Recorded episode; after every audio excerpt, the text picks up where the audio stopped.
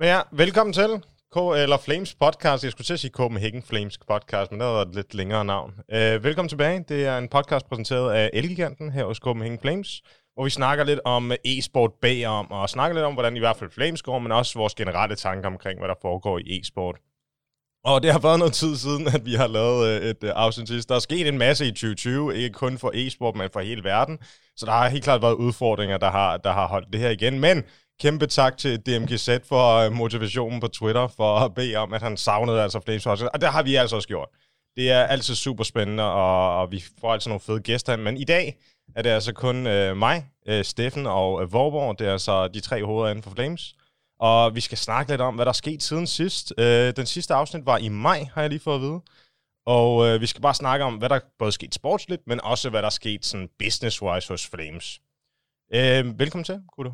Tak. tak. Hvordan har jeres år været?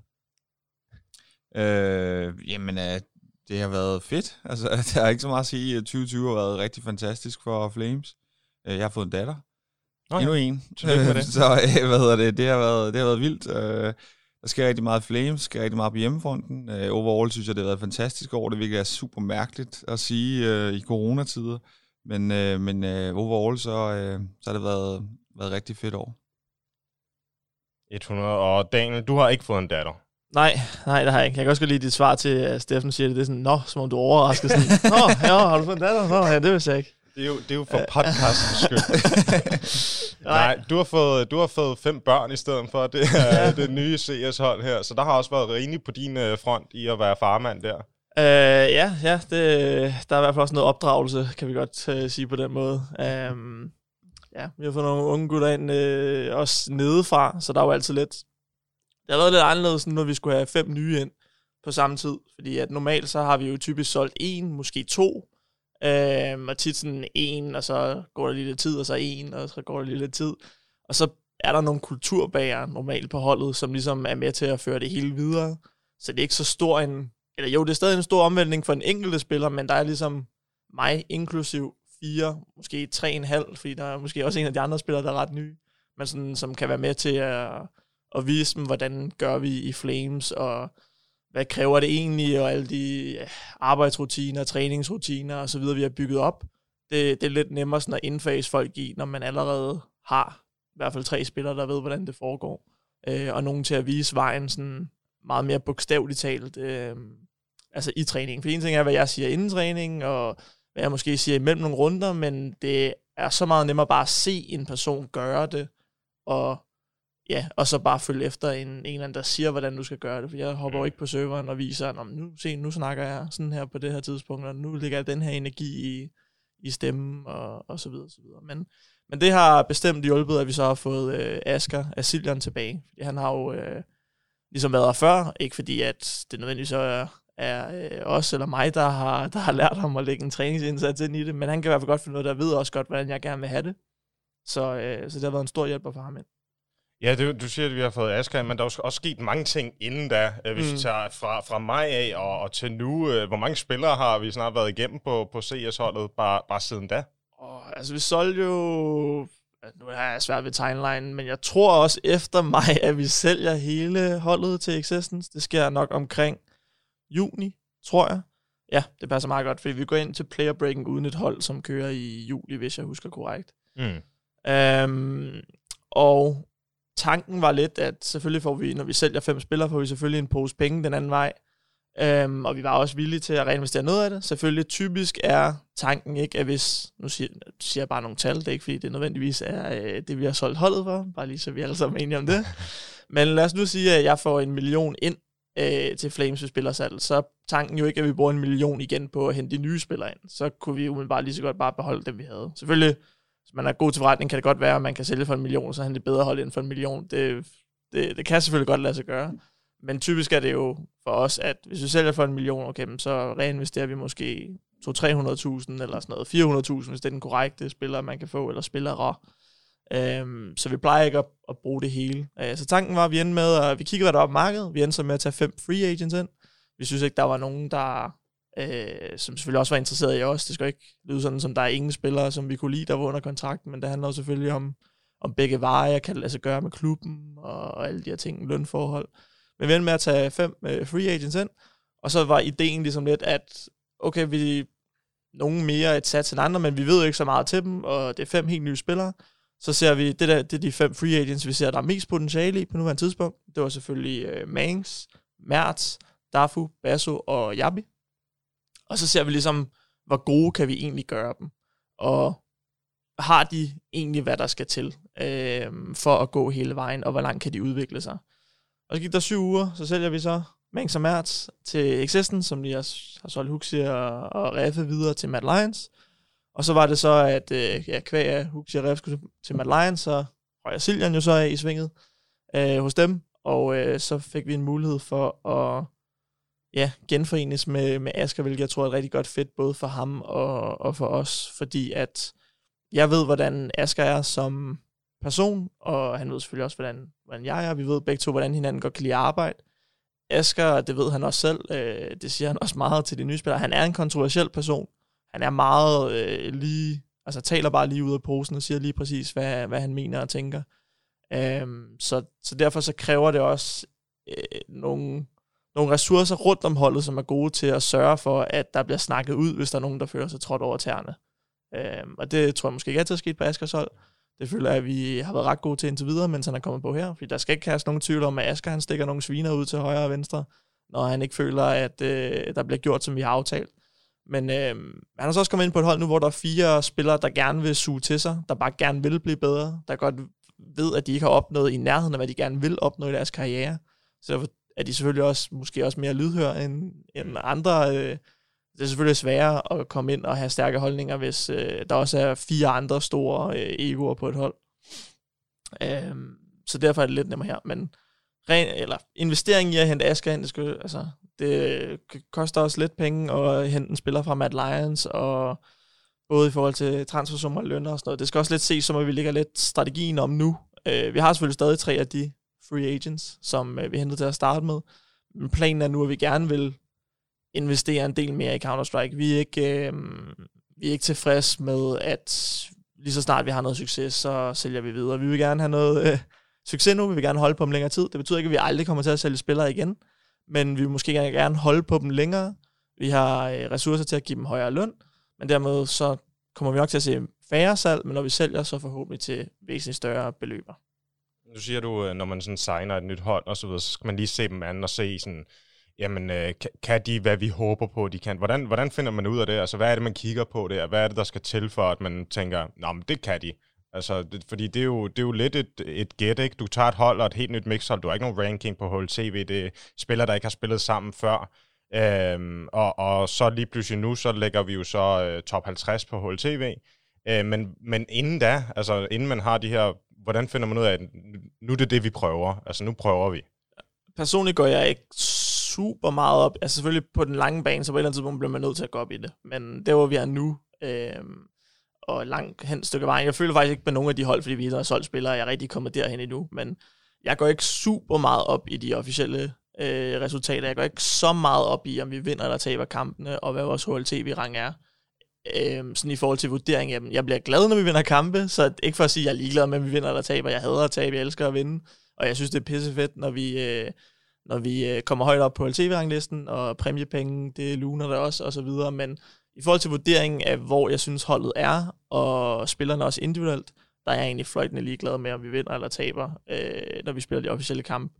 Jeg går, altså, og det er meget simpelt, det jeg kigger efter, det er mere eller mindre bare, at når en spiller får at vide, at det her, det skal de blive bedre til, og de er enige ja, det skal de blive bedre til, så vil jeg se, at de dagen efter til træning prøver at blive bedre til det. Kan de finde ud af det? Kan de gøre det hver dag? Så har de, hvad der skal til. Okay. Det, det er en meget sådan simpel filosofi. Det har jeg faktisk ikke hørt dig sige før, øh, at det, det er sådan den. Men hvad så med sådan, fordi der er også helt holdt dynamikken. Mm. Øh, hvordan finder du ud af, kan, kan man se det sådan ret tidligt, om fem spillere sådan fungerer sammen? Øh, jeg ved, at når du selv siger, at Asger, han, han kan godt være en meget øh, hård banan, og han kan godt komme med nogle måske spydige kommentarer. Det er måske ikke alle, der fungerer bedst under pres på den måde. Nogle fungerer måske bedre med en positiv reinforcement, eller, eller i hvert fald en anden måde at arbejde på. Der er også forskellige måder at træne på, I guess, og mm. øh, forskellige taktikker og måder at spille på, især i Counter-Strike. Der er både altså, øh, ja, forskellige playstyles, simpelthen. Ja. Øh, hvordan finder du så ud af, at der er sådan fem spillere, sådan, det her det kommer til at fungere sammen? Øh, vi kan tage sådan hurtigt en af gangen. I forhold til sådan, øh, om man godt kan lide direkte kritik, eller vi lidt mere pakker det ind og sådan noget. Altså, der er mange spillere på vores hold, eller i hvert fald to. Altså, for eksempel Dafu og Basso, de har nok tidligere bedst øh, kunne lide, at tingene bliver sagt lidt sødere, eller hvad man skal sige. Øh, at man lige formulerer det anderledes, i stedet for, hvis, i stedet for at spørge sådan, øh, hvorfor døde vi her, så at sige sådan, hvad var det, der skete siden, at den her runde det gik så godt, eller et eller andet, ikke? Altså, hvor at, øh, der har Darfur Bass måske tidligere bedst kunne håndtere, at det bliver pakket lidt ind, men jeg tror, at det handler egentlig, altså jeg ved ikke nødvendigvis sådan, om nogen er bedre til at tage det på en anden måde. Jeg føler bare, at det handler om, at vi også snakker om sådan intentionerne bag. Så hvis, øh, lad os bare sige Siljan eller mig selv, jeg synes også selv, jeg taler okay lige ud af posen. Hvis jeg siger, hvorfor døde vi to på A-site? så handler det ikke om, at personen, altså det personen siger, er ikke, hvorfor fuck stinker I så meget? Øh, kan I ikke holde jeres site? Hvad fanden er der galt med jer i, i bavianer eller et eller andet? Øh, det handler om, at det er bare den korteste måde at komme frem til, altså end result er bare, har vi lært noget af, at vi tabte her? Gør vi noget anderledes til næste gang, som sørger for, at det her ikke sker igen? Det er bare det, der bliver spurgt om, fordi at jeg vil gerne have, at vi er bedre nu, og jeg vil gerne have, at vi er bedre ja, nu og vinder mere i morgen, og ikke om en uge. Så har vi fikset, har vi lært noget? Ja, okay, videre. Så når for eksempel Asilian han stiller os nogle spørgsmål, eller så handler det, det er vigtigt, at de andre spillere forstår, at det er ikke fordi, han hader dem, og det er ikke fordi, han har lyst til at øh, bænke dem, eller øh, et eller andet. Det handler bare om, at han vil være bedre, han vil være bedre nu, og øh, han har nogle standarder, man skal leve op til, og nogle forventninger, og det er det, det handler om. Og jeg tror, vi havde også udfordringer også med det her hold, men nu har vi ligesom været igennem det der tal, folk er begyndt at forstå hinanden, så nu synes jeg ikke, det er et problem. Men jeg tror, at mange af de hold, hvor det er et problem, det er fordi, man har ikke fået, man taler ikke om tingene og forstår, hvorfor at vi siger, hvad vi siger og gør, hvad vi gør. Mm. Øhm, og i forhold til sådan noget spillestil, så der har vi altid haft sådan en filosofi, at for nu får vi Asilian ind. Jeg tror måske, der er mange, der vil tænke, at okay, han bestemmer, hvordan vi spiller Counter-Strike. Det gør han ikke, fordi vi har en, en øh, altså han har selvfølgelig mange holdninger, og han har måske også flere holdninger, end den gennemsnitlige spiller på holdet, så han har et større præg på, hvordan vi spiller Counter-Strike. Men det handler ikke om, at han, du ved, at han bestemmer. Det handler bare om, at han har flere holdninger lige nu til, hvad han synes, der er fedt. Ja. Men alle må, altså, der er virkelig meget frihed egentlig på vores hold. Hvis øh, Nico, AVP-spilleren, han vil introducere fire, ni, fire nye peaks på et eller andet map, mm, så, så får han lov til det. Okay. Og hvis øh, Asilian han kalder, at nu kører vi øh, Fanatic ud af spawn eller et eller andet på T-siden, og Nico siger, øh, nej, jeg tror, jeg kan få et øh, kill, hvis jeg får lov til at gøre det her, så siger jeg, skal bare, okay, og så gør vi det i stedet for. Øh, så der er super meget frihed, så sådan, i forhold til sådan spillestil og sådan noget, der handler det bare om, at folk skal byde ind og sige, hvad de gerne vil, og hvad de synes er fedt. Og det er faktisk, øh, ja, altså det, altså det mangler vi næsten. Det skal mig og, og, og Asger næsten sådan nogle gange ryste lidt ud af de andre og sige sådan, hvad vil du? Altså, hvad, hvad synes ja. du er fedt? Bestem nu, hvordan du vil spille Counter-Strike. Fordi vi vil gerne, altså, jeg føler, at det er sådan lidt, øh, altså det skulle passe det der med, at der er en in-game leader, og så er det in-game leaderen, der, der er kun ham, der ser demoer, det er kun ham, der vælger, hvilke strats vi skal lave, og det er kun ham, der kalder, når vi sidder og spiller Counter-Strike. Vi vil egentlig gerne have, at sådan, der sidder fire mini in-game leaders ved siden af ham og siger, jeg tror, det er rigtig godt det her, fordi de spiller hele tiden her, eller de står heavy her, eller deres rotation foregår på den her måde, så kan vi ikke gøre det her og sådan noget. Mm-hmm. Det vil vi gerne have både før runderne og midt i runderne. Og så hvis vi ender et sted, hvor der er alt for mange planer input, så er det der, hvor Asger han har sidste ord. Og det er ham, der bestemmer, hvad vi gør i sidste ende. Øhm, men ja, men for os, der er det sådan, alle kan egentlig gøre ting. Og så selvfølgelig kan vi nogle gange ind i situationer, hvor der er nogen, der synes, der var noget, der var godt, og andre synes, det var virkelig dårligt. Og så sidder vi og taler om det, men det er sådan lidt mere sådan logisk perspektiv. Jeg føler ikke, det handler så meget om sådan spillestil nødvendigvis. Det handler bare om, okay, men altså, hvad er de mulige sådan, outcomes fra, at vi laver det her kontra det her? Og ofte er konklusionen, at vi kunne have gjort mange ting, hvis vi bare havde gjort dem ordentligt, så havde de nok alle sammen virket. Øh, og nogle gange er der bare noget, der er bedre end noget andet. Ikke? Men, øh, men jeg føler bare, at det handler om at tale øh, om tingene, for forståelse for hinanden. Og det bruger vi meget tid på. Okay. Jamen det, det giver god mening, men det virker også, altså, øh, det er heller ikke mig, der, der sidder der med CS-holdet, det virker utrolig svært. det tager meget tid. Og jeg vil sige, nu har vi haft Asker og Nico i det ved jeg ikke måske seks ugers tid eller sådan noget lignende, tror jeg. Og jeg føler først måske, at det rigtige er for tre dage siden, at vi virkelig havde det breakthrough, hvor at nu vil være at forstå hinanden rigtigt. Mm. Vi har snakket om en masse ting, og sådan, ja, ja, det er vi enige i og sådan noget, men jeg føler først det nu, at vi sådan er virkelig ved at forstå hinanden, selvom tingene er blevet sagt. Så her i, ja, i dag er det jo så torsdag, 26. november, jeg skulle lige til at sige, ja. for at sætte et lille timestamp ja, dagen ja. efter Elgiganten-finalen. Ja, det er så vi desværre tabte selvfølgelig. Øhm, men i mandags var den første sådan, prag-dag, vi har haft i... Altså de første dage var selvfølgelig også fedt, lige efter man lavede et nyt hold. Men i mandags var den første prag-dag, hvor vi sådan... Sådan skal det fungere-agtigt. Nu er vi at... Altså det er sådan her en prag-dag skal se ud, og det, altså den indsats, vi skal levere.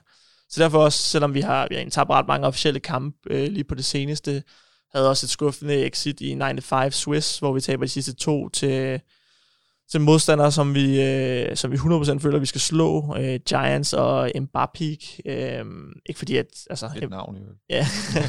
altså ikke fordi, de ikke har gode spillerships og så videre, har, har været til majors, og, men stadig hold, vi føler, vi skal slå. Men jeg er ikke så, så modig lige nu, fordi at jeg ved, at mandag og tirsdag ramte vi 80-90% af, hvad vi skal ramme til en træningsdag. Og jeg ved, hvis vi bliver ved med at ramme det nu, kontinuerligt, jamen så, altså, så er jeg slet ikke i tvivl om, at så alle resultaterne, det skal nok bare komme. Men der er nok mange, der havde nogle forventninger, fordi vi havde rigtig mange gode officielle sejre, øh, lige meget hurtigt. Jamen, jeg sagde også lidt til holdet i går, at altså, de kom egentlig lidt på en billig baggrund, fordi at der, havde vi sgu ikke, der kunne vi ikke se os selv i øjnene hver eneste dag og sige, okay, vi, vi er virkelig blevet bedre til alle de ting, vi skal blive bedre til, og så videre. Så nu føler jeg, at nu er vi ved at ramme den, så øh, det bliver rigtig spændende her det sidste måned op til, til julepausen.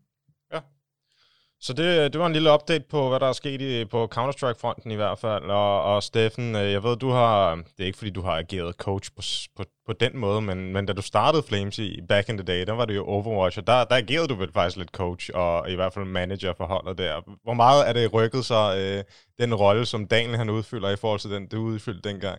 Mm, jamen altså, det har jo selvfølgelig rykket sig helt vildt meget. Daniel er jo overdrevet dygtig til det. Men øh, det er meget interessant at høre, fordi at det er jo egentlig meget det samme, som jeg prøvede. Det handler rigtig meget om at, at få holdet til at arbejde bedre sammen og have en fælles forståelse af, hvilken indsats, der skal lægges for dagen.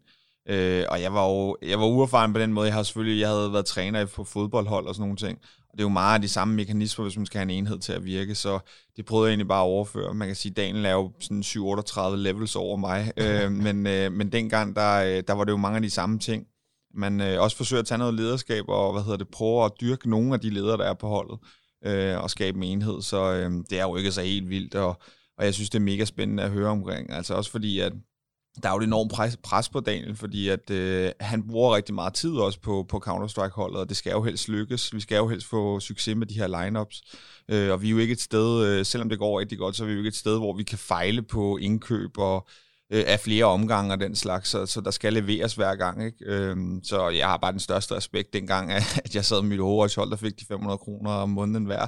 Så øh, det var lige til at, selvom det var selvfølgelig var mange penge for mig dengang, så, så det er jo et helt andet skala, vi er på nu. Ikke? Jo, e- e- 100. Og, og der er jo også sket mange andre ting i, i Flames, og du sagde faktisk lige inden vi gik i gang her, at, at selve på partnerfronten, som du sidder allermest med, er der sket rigtig meget her i 2020. Så vil du snakke lidt om det og fortælle os lidt om, hvorfor er det måske ikke blevet nemmere, men det er blevet mere, som jeg ser det i hvert fald, mere accepteret at, at forhandle i e-sportsverdenen? Ja, altså jeg ved sgu ikke, øh, det er, jo, det er jo sådan, det kan være to del, fordi det er jo klart, at vores brand er jo også vokset over tid. Vi har fået meget mere øh, omtale, øh, også i de større danske medier rundt omkring, og, og vi er også blevet et mere anerkendt brand, vil jeg sige. Øh, især inden for Counter-Strike er der sket en, en stor udvikling der. Øh, havde vores Zulu-debut selvfølgelig, øh, og øh, spillede rigtig godt med nogle af de bedste hold i verden, og det er klart, at det, det kan folk jo mærke. Øh, men, men overall synes jeg bare, at når jeg sidder og har mine forhandlinger med mulige partnere eller reacher ud, øh, så er det bare så er det bare nemmere, at folk har en bedre forståelse for, at e-sport kan. Det kan egentlig godt være, at det på grund af corona, at der ikke var rigtig andre muligheder, så folk var nødt til at sige, okay, vi er nødt til at finde ud af, hvad det der e-sport er. Øh, men min oplevelse er i hvert fald også, at langt flere henvender sig til mig også, så, mm. så jeg ved ikke, om e-sport er blevet mere accepteret, det tror jeg, det sker jo bare hele tiden. Mm. Øh, men jeg tror også, det har, haft, det har været rigtig positivt for, øh, for e-sport, at man har været nødt til at kigge den vej, hvis man gerne vil øh, lave en annonce i forhold til sport, eller gerne vil promovere sig den vej. Øh, men, øh, men overall, så tror jeg også, der er rigtig meget at gøre med, at, at Flame som brand er kommet et sted hen, hvor at vi begynder at, øh, at reelt at gøre øh, et indtryk på, på mulige partnere, fordi de ser det, vi laver med andre. Øh, der er i hvert fald flere af de partnere, vi, vi er ved at lukke nu og har lukket til næste år, der har kigget på noget af det arbejde, vi har lavet før, både med Red Bull og det, vi laver med Hungry og alle de her ting, og kan se en fed aktivering. Øhm, så øh, det, er også, det har vi også flyttet os meget, synes jeg, øh, og fået en rigtig stærk YouTube-kanal. Det har vi også været en katalysator for rigtig mange partnerskaber. Øhm, og det er jo også det, der er så svært at når man, når man starter som os, og man kommer ind i en verden, hvor der er rigtig mange etablerede brands, især sådan noget som Astralis, og North kom jo også ind og, og fik rigtig mange følgere på kort tid, så skal man finde sin egen vej på en eller anden måde. Man skal finde et udtryk og en, en form, en måde at aktivere de her partnere på, som ikke ligner de andre. Fordi ellers, vi kan jo ikke slå Astralis på størrelse. Vi kan ikke slå Astralis på resultater, men så må vi finde noget andet, så vi kigger vores vej. Ikke?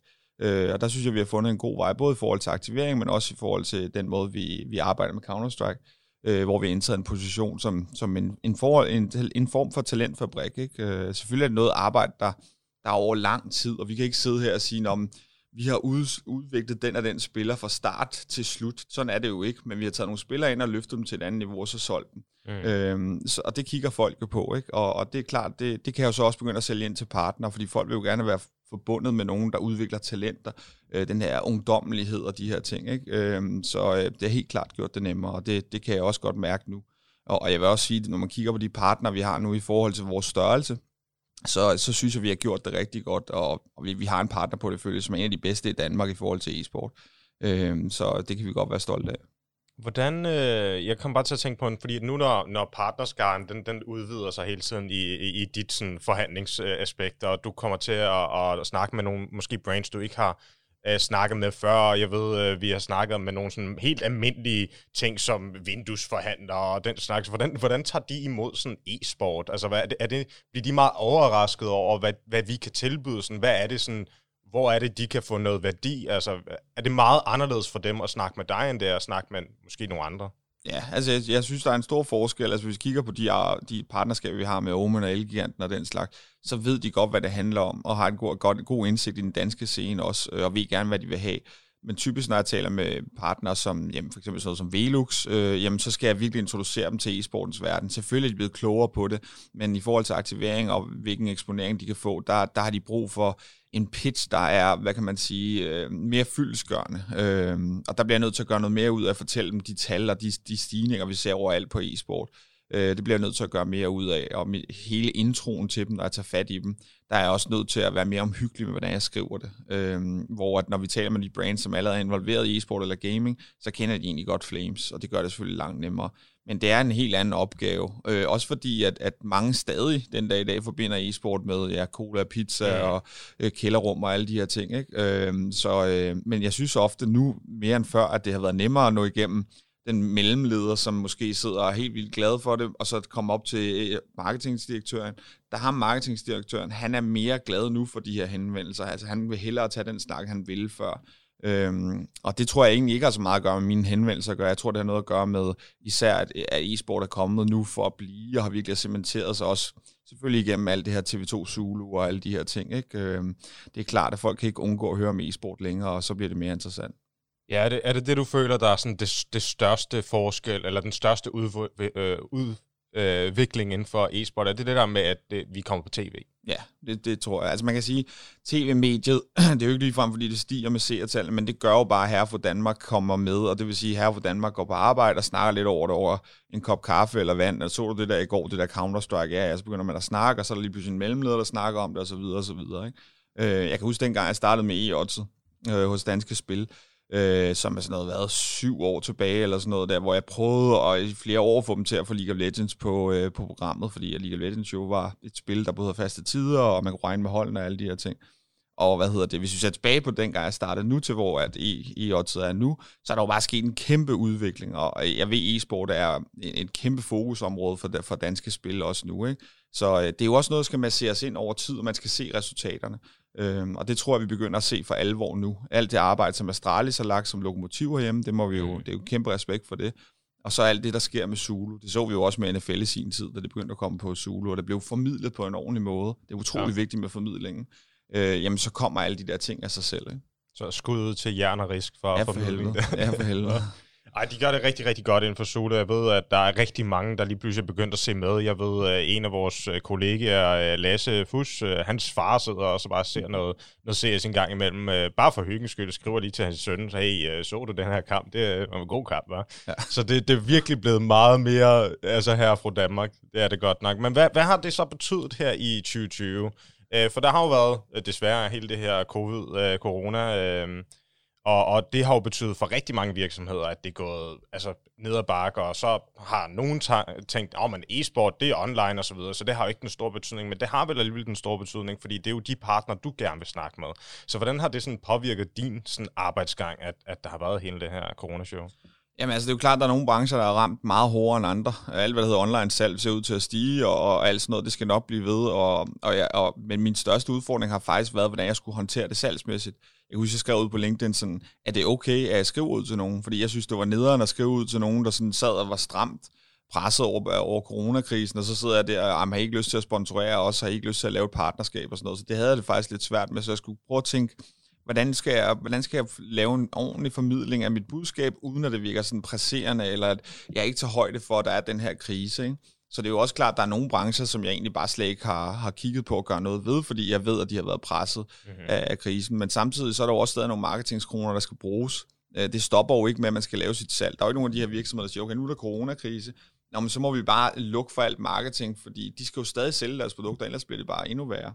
Og det var egentlig øh, først, jeg havde nogle snak med nogen via LinkedIn omkring det, hvor at, at jeg blev klogere på det, og, og hvor jeg bare sagde, at du er nødt til at blive ved med at pushe på, men du skal bare gøre det på den rigtige måde, og tage højde for, at, at der kan være en situation, hvor du ikke får svar, eller svarer surt, eller hvad det nu end er, men du skal stadig gøre dit arbejde. Ikke? Øh, men, men det er klart, at øh, de her brancher og de her brands, som ligger mere uden for e-sport eller online-handel, hvad det er, dem har jeg ikke haft lyst til, eller har brugt tid på at, at, at kontakte. Men til gengæld, så dem, der har med online salg at gøre, mm. eller, eller gaming brands, eller hvad det nu kan være, der har, der har salg jo ikke fejlet noget. Jeg tror faktisk, gaming er stedet helt vanvittigt øh, hen over det sidste halve år, siden corona kom til. Så der har været endnu flere penge at med at gøre. Ikke? Og ja. der skal man jo også ud og gribe de chancer. Øh, så jeg synes egentlig ikke, jeg har kunne mærke det andet, end jeg skulle tænke det anderledes, for jeg skulle gå til den enkelte partner. Øh, og så har det bare været nemmere. Det, det må jeg bare sige, det har sgu været nemmere. Og det er især også på grund af at Daniel han har lykkes så godt, eller vi alle sammen har jo lykkes, øh, det er klart. Men, øh, men det er klart, den måde, vi har slået vores navn fast på, og blevet nævnt på Zulu, og blevet talt om, og alle de her ting. Jeg kan også huske det der interview, jeg lavede på Zulu, hvor jeg bare, jeg stod og holdt min telefon, og jeg rystede så meget på hånden, og det var helt vildt. Jeg kunne næsten ikke holde den. Jeg synes, det var så sindssygt, vi var der, ikke? Og man har også lige set nogle vanvittige kampe og sådan noget der, ikke? Øh, så, så det gør jo også et kæmpe indtryk, og giver også en, en massiv motivation fremadrettet. Så, øh, så alt i alt synes jeg, at det har været udelukkende positivt for os, hvis man kan kalde ja. det det med corona.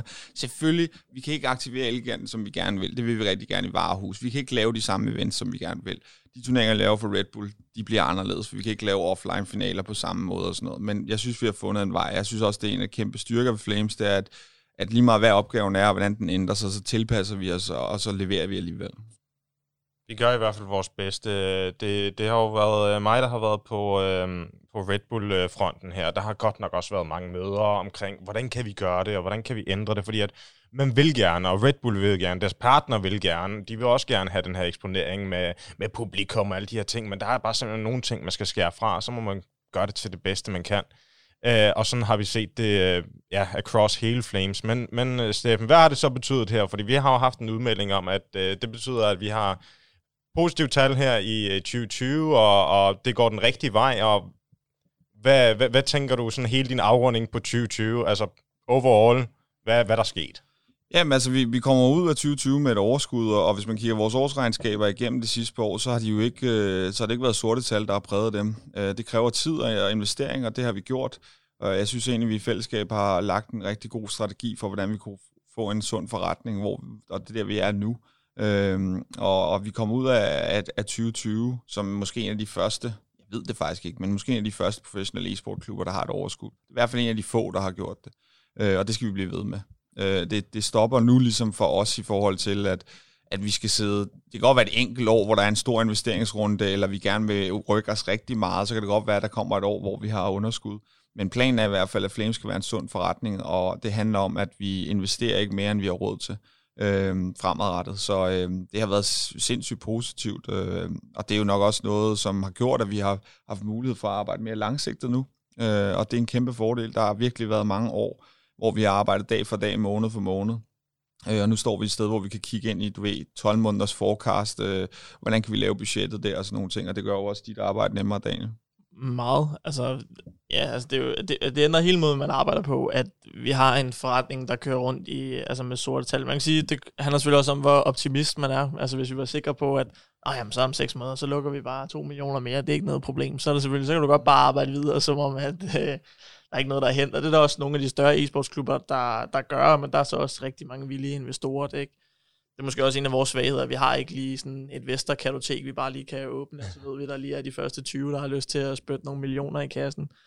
Øhm, men, øhm, men jo, det gør, at vi kan arbejde helt anderledes. Så det gør, at hvis vi nogensinde skulle tage investeringen, så kan vi jo ikke gøre det på, på vores øh, vilkår. Fordi at hvis du har brug for penge, så ved investoren jo også godt, at du har brug for penge. Og så, mm. når, hvis du ikke får nogen penge om, inden for 6 måneder, eller 12 måneder, eller, så, så har du ikke flere penge i kassen jo.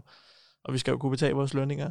Så det, altså, det er også bare sådan en, en ro, at hvis der på et tidspunkt kommer noget investering, og hvis vi på et tidspunkt vil, vil accelerere det hele, så kan vi godt det, men vi behøves ikke, øhm, og, og så videre. Så det er også, det er også bare rigtig, rigtig fedt på en eller anden måde, at vi bare, der, der er ro i forhold til det.